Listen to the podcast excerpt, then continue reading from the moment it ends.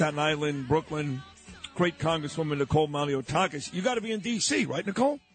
I'm in Washington, ready to go vote for Jim Jordan. What time is that vote?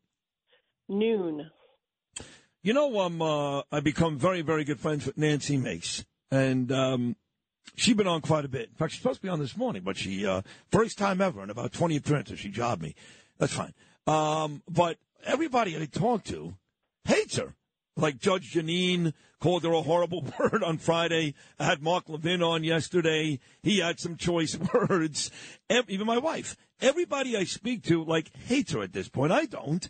I don't like what she did. I think Kevin McCarthy was just fine. And I don't think there'll be a big difference between Jordan and McCarthy. And there was no reason to throw this whole thing into two weeks of complete chaos, especially now. So I don't like what she did, but people hate her. How do you guys feel? Well, look, I'm going to practice Ronald Reagan's 11th commandment, thou shalt not attack another Republican. Today is the day we need to unite. I agree with you. I agree with you. All of this was very unnecessary, uh, and things probably won't change that much. Um, but with that said, uh, today's the day to unite. Uh, I was an early supporter of Jim Jordan.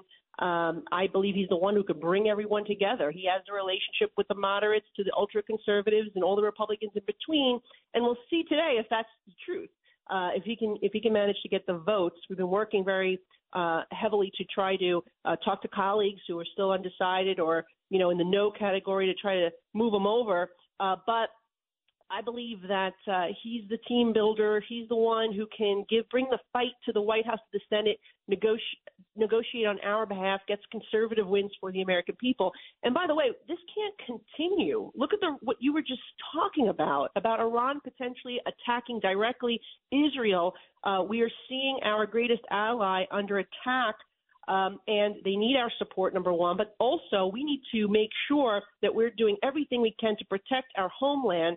Uh, we need to keep pushing the Senate to secure the border, pass our Border Security Act, Chuck Schumer. Um, and the only way we're going to do that is we can get back into session, pass the remaining eight appropriation bills to fund the government so we don't shut down in 30 days, and put them on Schumer's desk and give Jim Jordan the time and the leverage to negotiate on our behalf and get us some wins. Well, I love what you said. I, I don't like Chuck Schumer. I don't think he's a friend of the American people. And if Jim Jordan even gets the votes today, we're still not guaranteed we're going to get that border money, are we? Well, look, I, the president's requesting more money uh, for the border, but the problem is he wants to process paperwork. He's he's actually not empowering our Customs and Border Patrol agents to do their job. He's not reinstating the policies of President Trump that were working. Remain in uh, Mexico. And also, let me stop you for a second. Not only is he not doing all of that, but at least I've been told that if there is going to be any money towards the border, he's going to want money in exchange for Ukraine. And I got to tell you, right now, as a proud Jewish boy from Brooklyn working in New York City, I'm sick of giving Ukraine money. Give that money to Israel. Enough with Ukraine. Give it to Israel. They need it right now. Yeah, the, look, these these these requests should certainly be coming up as as individuals, not trying to lump it all together. That would only slow down the support for Israel when they need it critically at this moment. Um, so I agree with you there. Uh, but the thing is, the president's going to be making this request, and, and if Congress is not in session, we can't respond, we can't negotiate. Uh, so, so that that is a major problem. People, look, I understand sometimes members of Congress are in this like DC bubble and you get sort of cut off from the real world, particularly when we're sitting in a room for hours uh, fighting with each other or at least airing grievances, right? The, the reality is there's real stuff happening in the world. We have Americans held hostage. We got our ally under attack. Uh, and we need to get back to work immediately. In 30 days, the government shuts down unless we take action. You know, we have to give Jim Jordan the time and, again, the leverage to negotiate on behalf of the American people, get us conservative wins. Let's cut excessive wasteful spending. Let's force Schumer to secure our border for real, not just no. ask for more money to process more paperwork right. and to transport more migrants. Got it. so, but I'm going to ask you, see, here's where I'm confused, okay? I understand maybe you wanted um, McCarthy, and then you wanted Steve Scalise. But it seems to me like we're running out of candidates. It wasn't like Matt Gaetz, that a hole, that decided to blow up McCarthy and then run for himself. That would have been a move I would understand. He just wanted to blow up McCarthy and just kind of run away. He's a coward. Um, so the question for these Republicans, that are undecided. They're saying no. What's their choice? They want a Democrat there? I don't get it. What do they think? What do they think is going to happen here? Look, I, I've been spending a lot of time uh, over the weekend speaking with my colleagues, uh, trying to get them on our side to just unite. Look, I think American people are just frustrated. They see the Democrats united and the Republicans aren't. The Democrats are winning fights where we should be. You know, we're we're one third of the government, right? We need to stick together. We need to stick together and fight twice as harder to get half as much, right, from what we want. And that's the reality because of the way the dynamics are. But we must unite. And look, it doesn't make any sense to go in there today and vote for Kevin McCarthy when Kevin McCarthy is voting for Jim Jordan. And that's what I've been trying to stress with uh, my colleagues is, you know, look, we understand you're upset the way Kevin McCarthy was removed. I was upset as well. We should have never had eight Dem- eight Republicans siding with all the Democrats to oust him. It was wrong. He did not deserve that.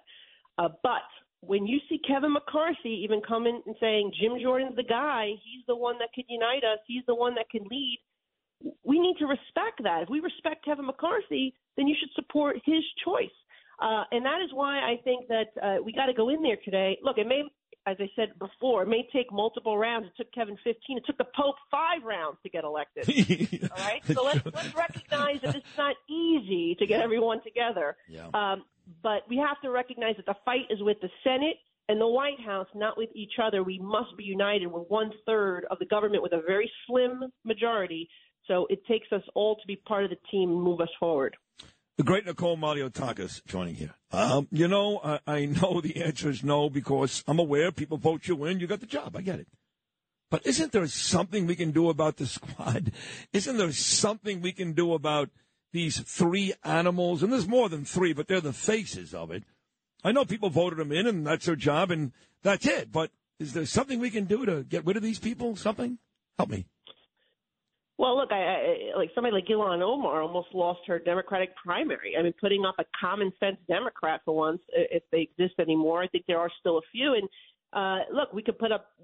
I think there needs to be a little more effort to elect whoever's running against her uh, this time around. Uh, I, I worked very hard, as you know, to get her removed from the uh, Foreign Affairs Committee. I was on that committee. I heard her spew anti-Israeli, anti-Semitic, anti-American rhetoric, and uh, I, I, I, that's one of the things I applaud Kevin McCarthy on. You know, one of the first things he did was make sure that he removed Ilhan Omar from that com- committee because she shouldn't be interfacing with, you know, foreign officials, ambassadors, heads of states when you have an anti-American view and also a, a negative view of our allies.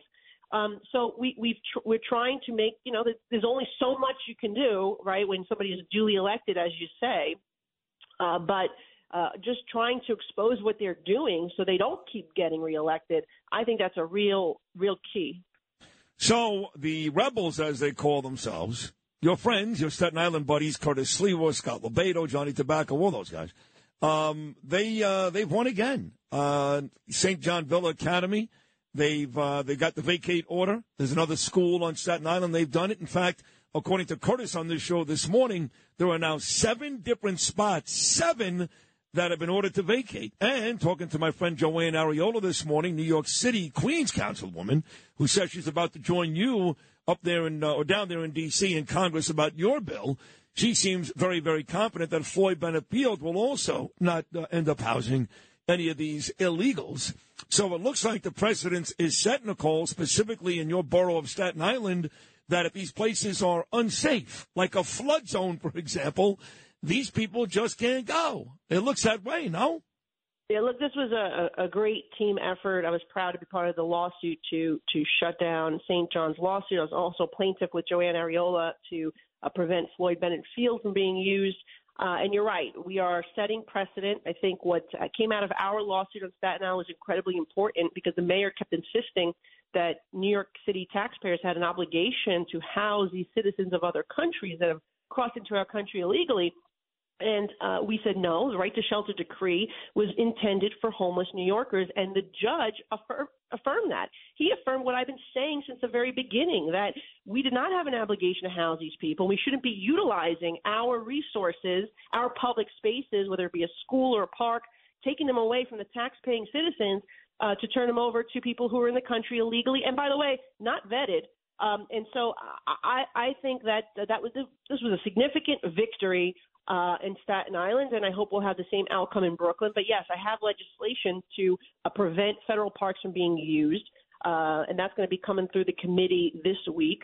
Uh, but in addition to that, I also have, unfortunately, think about this in a post 9 11 world, I had to actually introduce legislation to prevent military bases from being used because Kathy Hochul specifically is requesting military be used, military bases be used to house uh, these individuals, which is just unconscionable to me. Uh, but it, look, what we're seeing happening right now in Israel you know, those types of attacks on the ground could happen here. Yeah. And I, I've been saying this for a, a long time. It's finally people starting to get it. even hear the governor the other day saying we can't offer housing to eight, eight billion people on the planet. She literally quoted me. That's what I've been saying for, for almost two years now.